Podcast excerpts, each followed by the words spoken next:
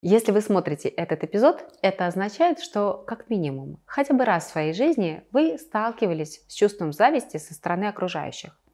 Я думаю, не ошибусь, сказав, что при этом вы испытывали дискомфорт. Трудно радоваться своим успехам, когда близкие люди им не рады. Привет, я Ирина Павлова, директор Академии экспоненциального коучинга и школы жизни Михаила Саидова.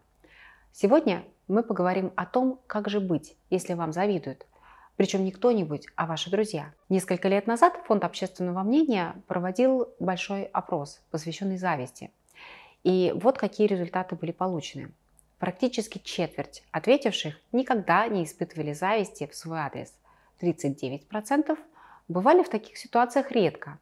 10 воздержались от ответа, а вот 27% опрошенных сталкивались с завистью в свой адрес часто. Из 66% респондентов попадавших в ситуацию, когда им завидуют, только 6% были довольны таким положением дел.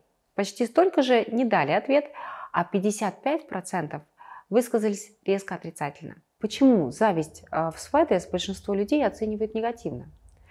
Дело в том, что каждый человек чувствует эмоции окружающих, хотя и в разной степени.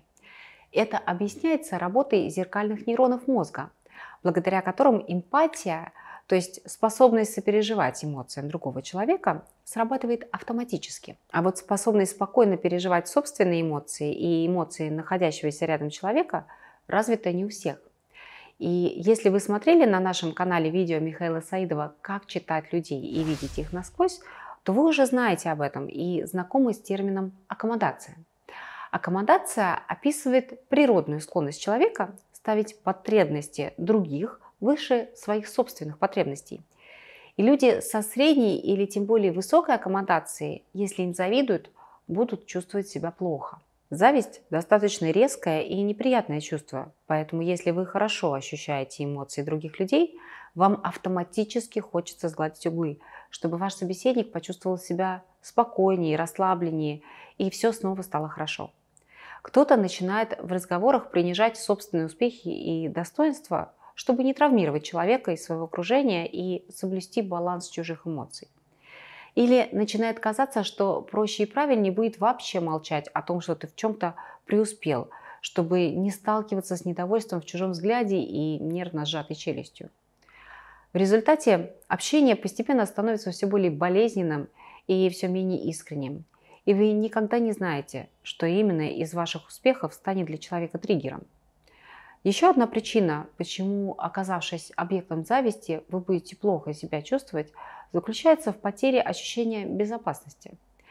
Дружба для взрослого человека всегда про комфорт, спокойствие и уверенность в том, что его примут и не осудят. Но когда вам завидуют, чувство безопасности может легко вас покинуть. Ведь никогда не знаешь, к чему может привести зависть. Если другу будет сложно с ней справиться, то не всегда очевидно, как он будет действовать под властью эмоций. Есть сколько угодно случаев, когда из зависти кого-то оклеветали, подставили или навредили каким-либо другим способом.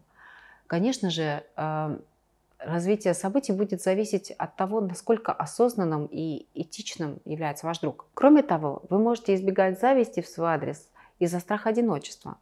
Он возникает не всегда, только если у вас есть мысли, что ваши достижения и достаток губительны для ваших социальных контактов и что однажды вы останетесь совсем один на своей горе золота или на продуваемой всеми ветрами вершине социального успеха.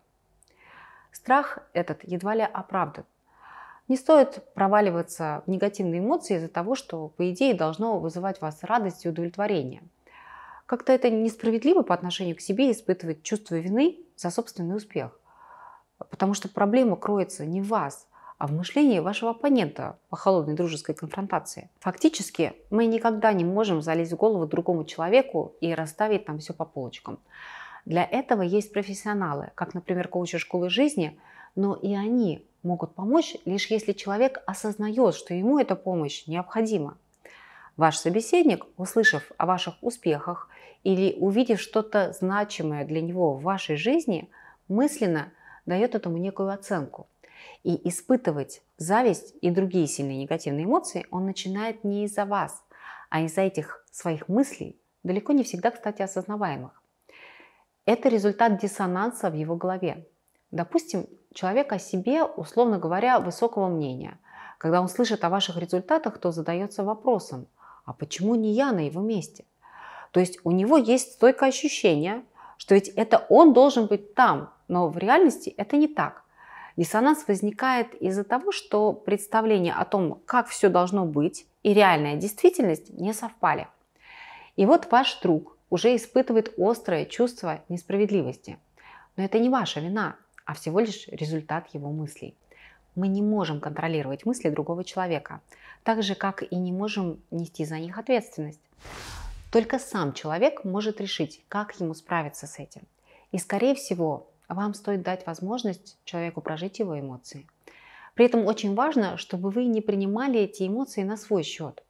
Вы же не хотите поставить свою жизнь на паузу только потому, что кто-то что-то подумал, даже если этот кто-то ваш друг. Тем более, что то, что человек сделает с завистью, тоже не в вашей власти.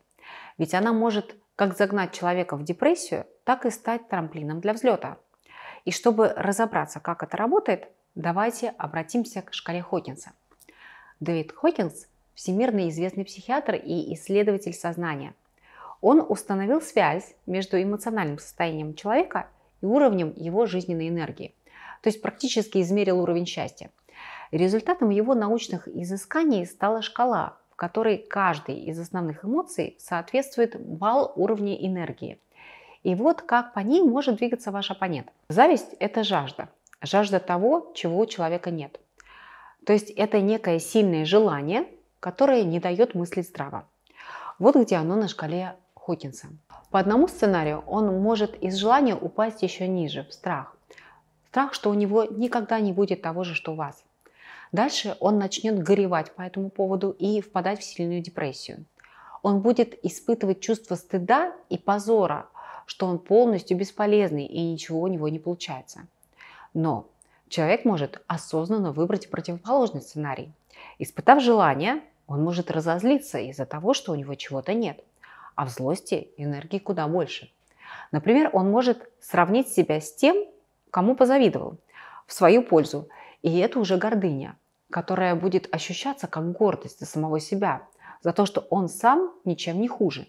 И дальше э, проникнется идеей, что раз его друг смог, то и он сможет. Благодаря этому человек обретает храбрость, из которой начинает искать решение и что-то придумывать. Придумав решение, он уже попадает в нейтральность и готовность действовать.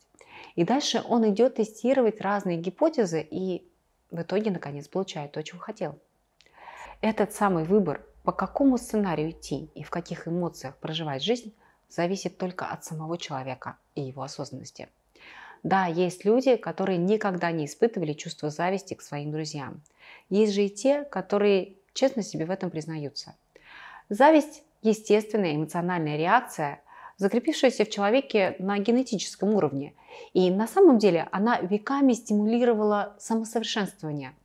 Однако она же способна сильно испортить настроение, довести до депрессии, а иногда толкает на агрессивные поступки – в ком-то эти гены раскрываются полной мере, а в ком-то нет.